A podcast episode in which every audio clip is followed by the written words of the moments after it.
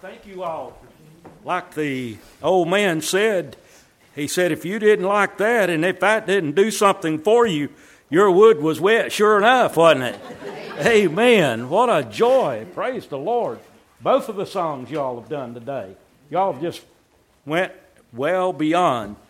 But stay there. Just keep on going. Amen. It's good to see you today. May the Lord bless you richly uh, for coming and being a part of worship today. I hope that you see Jesus today. I hope you just feel like you're right at the feet of Jesus. And to be honest with you, as I was sitting there on the front listening to this last song and, of course, contemplating all that we have done in worship today, I felt like that I was out on a boat.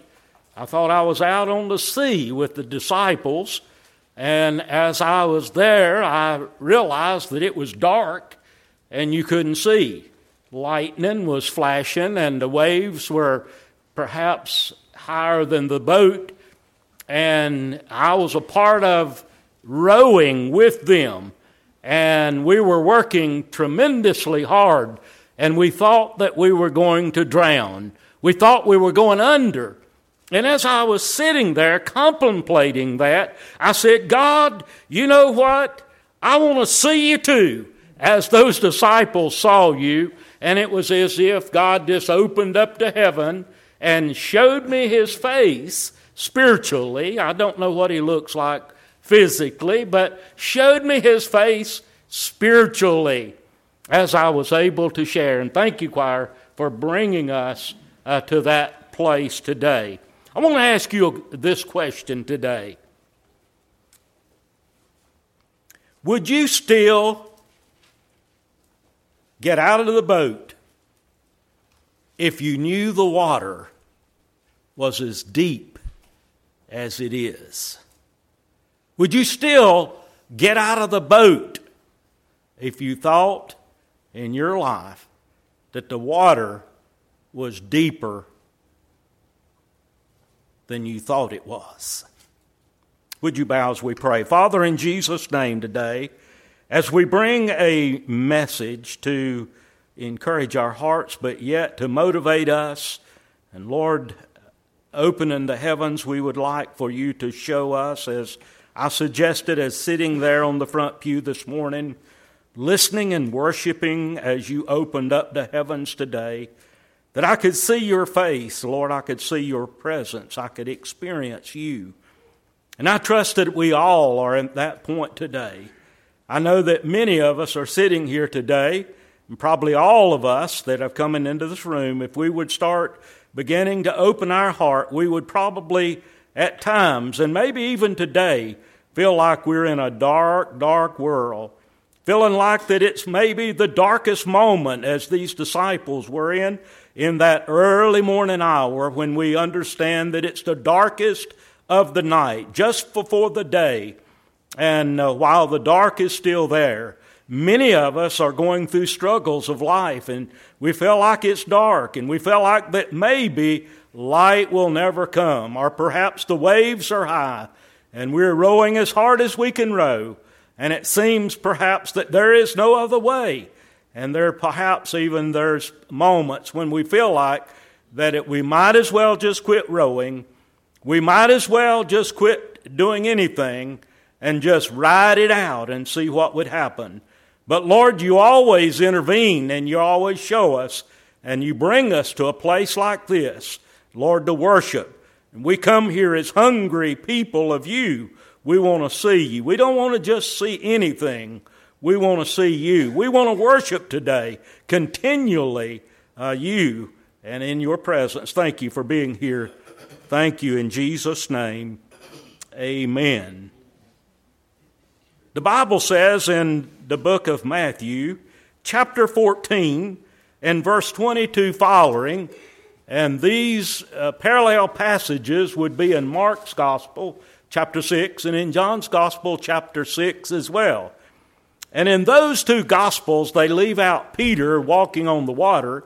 And there is, I think, a reason why that, that, that is done. Because you see, Jesus is wanting us to see Him. He's wanting us to see His uh, power. He's wanting us to see His authority. He, want us to, he wants us to see who exactly He is. And so we choose to read John chapter 14 because it's going to bring up Peter. Immediately, Jesus made his disciples get into the boat. Notice he said he made them get into the boat and go before him to the other side while he sent the multitudes away. Notice that he had been uh, doing many things in preaching, the Sermon on the Mount, and also feeding of the 5,000 had just passed. And so he said, You guys go. And then he, he moved the crowd away and he went away to pray again. And when he had sent the multitude away, he went up on the mountain by himself to pray. Now, when evening came, he was alone there. But the boat was now in the middle of the sea, tossed by the waves, for the wind was uh, contrary. Now, in the fourth watch of the night, Jesus went to them walking on the sea. And when the disciples saw him walking on the sea, they were troubled, saying, it's a ghost. And they cried out for fear. And immediately Jesus spoke to them, saying, Be of good cheer, it is I. Do not be afraid. And Peter answered him and said, Lord, if it is you, command me to come to you on this water. And so he said, Come. And when uh, Peter had come down out of the boat, he walked on the water to go to Jesus. And when he saw that the wind was boisterous, he was afraid, and beginning to sink, he cried out, saying, Lord, save me. And immediately Jesus stretched out his hand, caught him, and said to him, Oh, you of little faith, why did you doubt? And when they got into the boat, the wind ceased. Then those who were in the boat came and worshiped him, saying, Truly, you are the Son of God. Would you get out of the boat if you knew that the water was deeper than what you thought? Would you get out of and I doubt very seriously if many of us would in this room, perhaps whatever uh, the situation may be. I read a story in, and some of you have read perhaps the 10 secrets for man uh, in the, or men in the mirror. And there's a story right in the very beginning of that book about a dog and about a man. And in fact, it was about dogs. And it was about a rich landowner. And it was about a certain scroungy, mangy, mangy uh, skinny, uh, just about to die dog. And so the man had always in his life, he enjoyed animals, and he loved to bring in those that were struggling uh, the most because he had a way of helping them. He'd give them everything they wanted.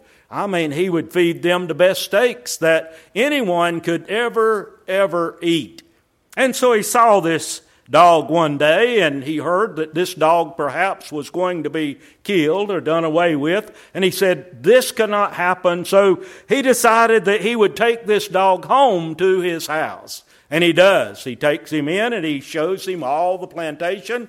He shows him the house. He shows, he said, everything here is yours.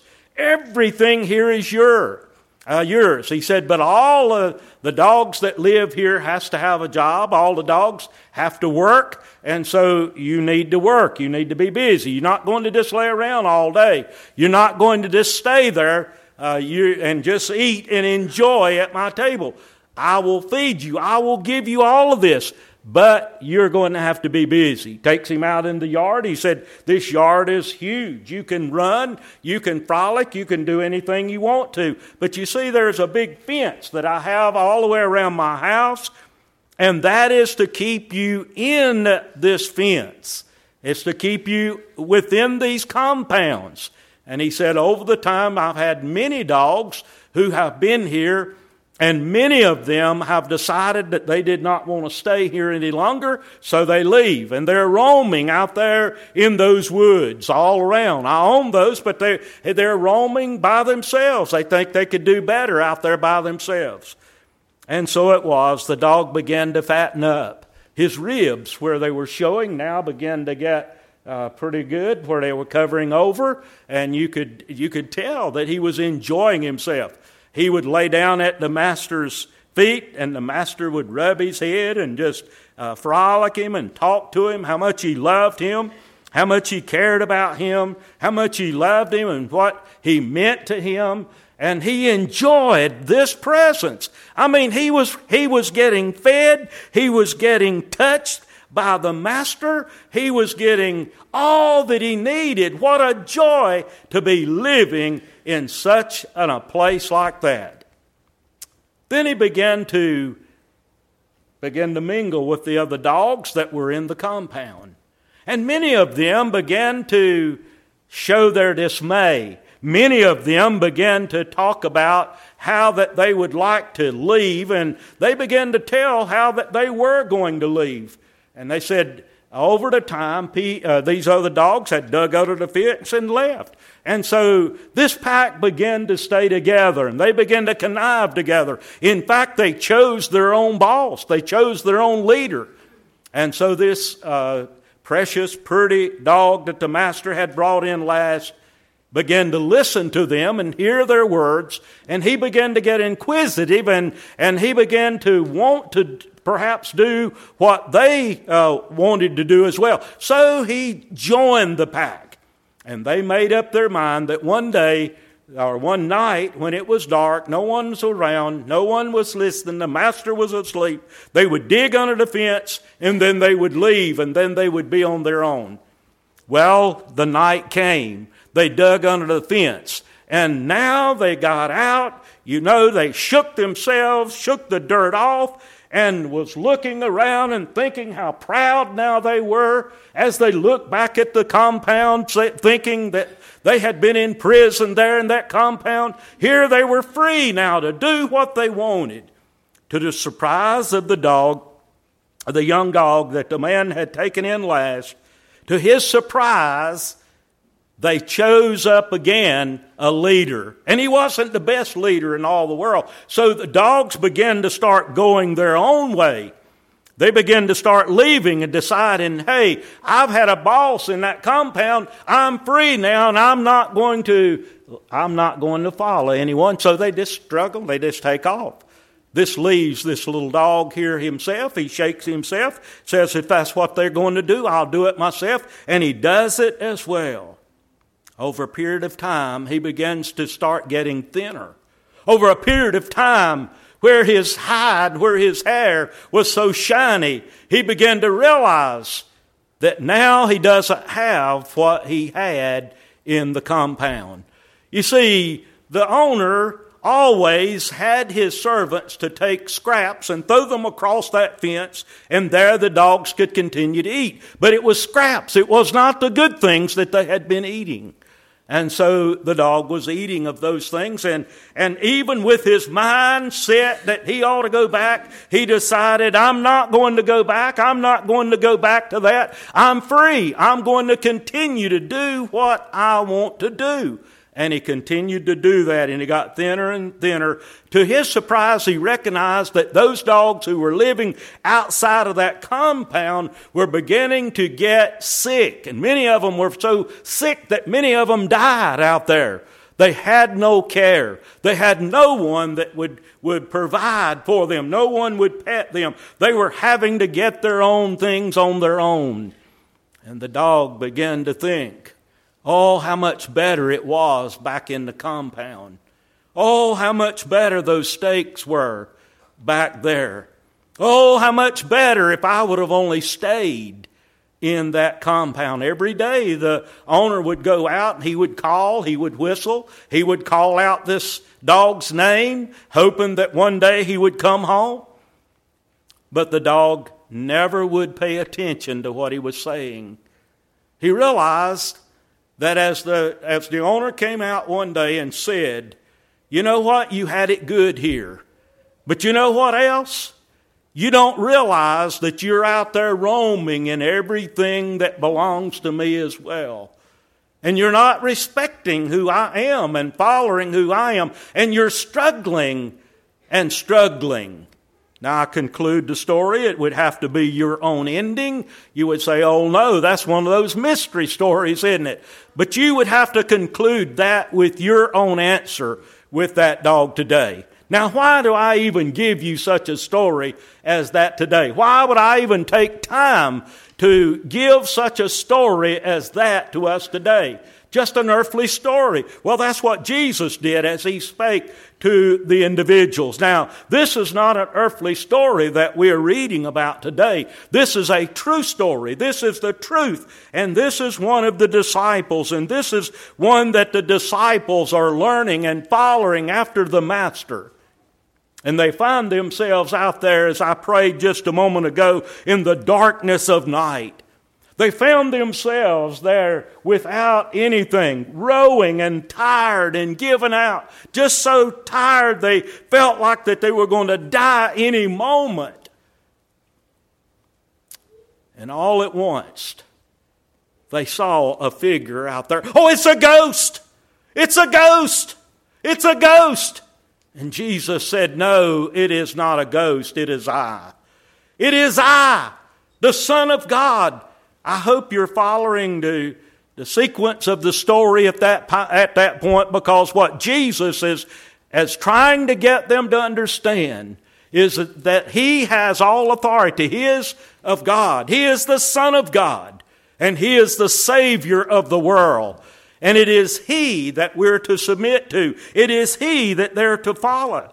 And they, if they follow him, they'll be able to get out of the boat, they'll be able to walk on the water, and God will provide. God will take care of them. So I ask you again today if you knew that the water was as deep as it is, would you get out of the boat anyway? With what you are experiencing at this very moment of time today. I was reading some of John Ortberg's uh, materials, and he gave some suggestions to this verse today that I would like to pick up on and use. And he was talking about as we hear God and we're looking to follow and to obey God, even in the midst of the situations that we find ourselves, as the disciples did as well as he's suggesting to us to trust him and perhaps get out of the boat. You see, in verses 29, there is a call. God calls out to these individuals and he calls out to Peter and he said to Peter, you know, Peter said, if you be the Son of God, let me come to you. And 29 said, Jesus said, come. Come. If you believe that, come. Step out into the deep. Peter knew how deep it was. He knew that it was blisterous winds. He knew that waves were high. He knew all this that was happening. But at this moment of time, he was getting a call to come to Jesus. God calls out to us, you and I, as ordinary individuals, to perhaps engage in, think about this, engage in acts of extraordinary trust as we follow God and as we trust Him as we go with Him. We're in the midst of transition, and I, I, have to keep that before us as well. What God is doing, He's speaking to us as a congregation, and He's calling us to step out of the boat as I did uh, suggest last Sunday, perhaps to get out of our comfort zones and to move out beyond the boat and to trust Jesus and to be able to do some extraordinary things and have an extraordinary trust that He wants us to have. Secondly, if He calls and He does and He calls out, there is always fear. Whenever He calls, listen, that water is deep, isn't it? That water is deep. The waves are blisterous. You don't understand how I feel inside. Thank you, Janet, as you gave your uh, introduction to the song this morning. As you were saying, there's many of us, as you look out through the congregation, that are experiencing things that perhaps most of us, probably most of us in this room, are not sharing what we are experiencing personally. But some of you we know, And some of you, we are embracing and encouraging and helping in some way, trying to support as I hear that throughout the congregation. But there's always fear as we get out of the boat. There's always fear because you see, when Peter got out, he was looking at Jesus, but when he took his eyes off of Jesus, something happened. He went down. He saw all the circumstances that were around here around him. There is fear then of the unknown. There is fear of perhaps even when God speaks to us of giving up security. Think of the dog that I talk about and talked about this morning. You see, he was experiencing some of that, but he was willing to get beyond that anyway. Even though he has security, he was reminded of the security that he had back home. There is also fear of failure. What if, and we know that Peter, I don't think he went through any of these until he began to sink, but I think that there was a fear of failure. What if I can't walk? What if that's not the Lord that's speaking to me? What about your life and what about my life when we trust God and He tells us something and He tells us He's done something for us? And, and, and first of all, we will accept it, then we begin to start fearing perhaps now what if I can't live it, live up to it? What, I, what, what if I can't do what he said to do? What, and there's all kind of fears that come our way and with us. There's a fear of what God may ask me to do. You know, there's a fear of what God may ask me, and he asked Peter, Come, get out of that boat. But Peter had said, you remember, he had said, If you are the Lord, tell me to come to you. And he said, Come. But there's others, and then we may look at the other disciples that are in that boat. Now, listen just a moment. We don't have a lot said about those disciples, but what do you think that they may be saying about Peter? And what do you think that they may be saying too? Could they not have got out of the boat and walked on water as well? Yes, I would rather think that they did. And that's why I think that when you get to Mark and John, as they talk about, they're, they're not necessarily talking about the faithfulness of walking on water with man, but it was the trust in God that He will help us as we walk on water, as He walked on water as well. Listen, not only does He call and say, Come, and not only does or do we experience fear? Most of us experience a, a sense of fear in everything as God calls. I mean, you know, can I do it? Will I be able to fulfill? There's always the reassurance. Verse 27 said, And immediately Jesus spoke to them, saying, Be of good cheer. It is I. Don't be afraid. Be of good cheer. God promises His presence then and, and, and He gives us what is necessary for us to fulfill that, even that, fulfill the fear that we have. And, and by the way, fear is not bad. Some fear is good because it keeps us focusing on the right person, and the right person is Jesus. So there's a decision that we have to make in verse 29 and uh, in that decision, he is saying, as I said a while ago, he said to him, Come. And when Peter had come down out of the boat, he walked on the water to go to Jesus. He had to make that decision. He had to either say yes or no, or stick his head in the sand and say, You know what, I'm not going, I, I, I want to, but I'm not going to. But it's, it still was a decision he had to make, whatever decision you and I make as well. No, yes, or just, you know, well, I won't make that decision, but there is still that decision that we made by not making that decision. And then verse 38 there's always, always, listen, when God does speak and He says, Come, and we experience it by faith, and He gives us the assurance that we'll be able because He's providing the necessities that we need to fulfill that, there will always be a changed life. There will always be a changed life. Look at verse 38. I'm sorry, verse 33. Then those who were in the boat came and worshiped him, saying, What did they say? Truly, you are the Son of God. Truly, you are the Son of God.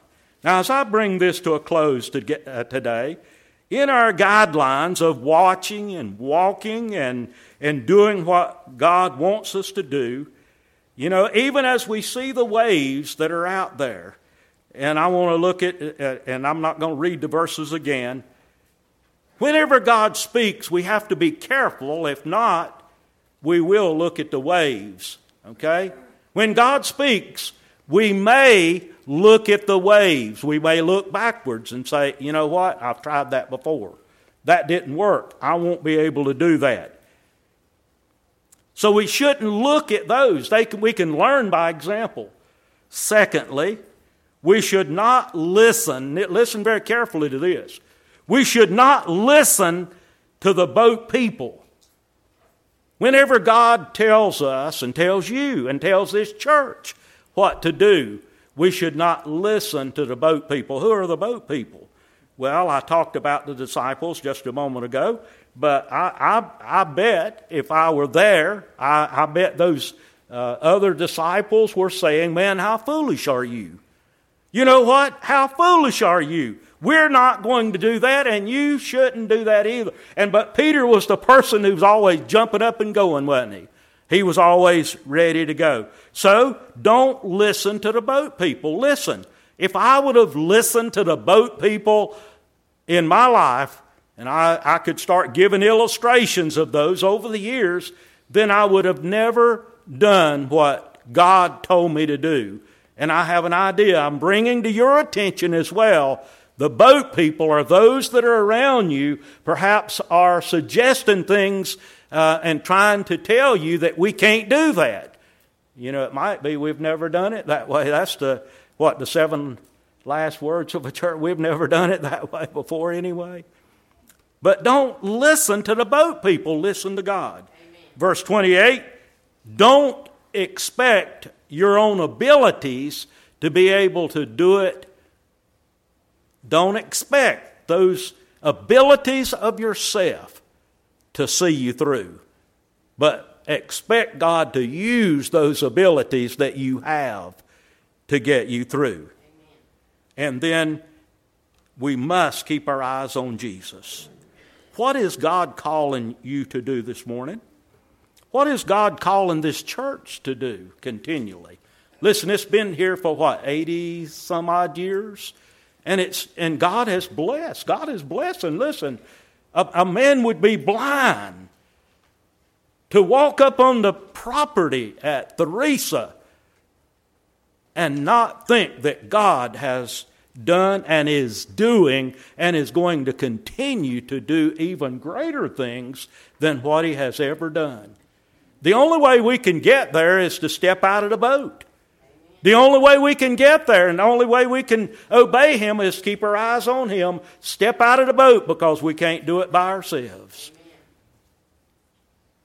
I come to you as a transition pastor. I come to you to lead and to guide you and to help you to get to that point. And I tell you what, I'm excited about what God has for this church? What is He calling you?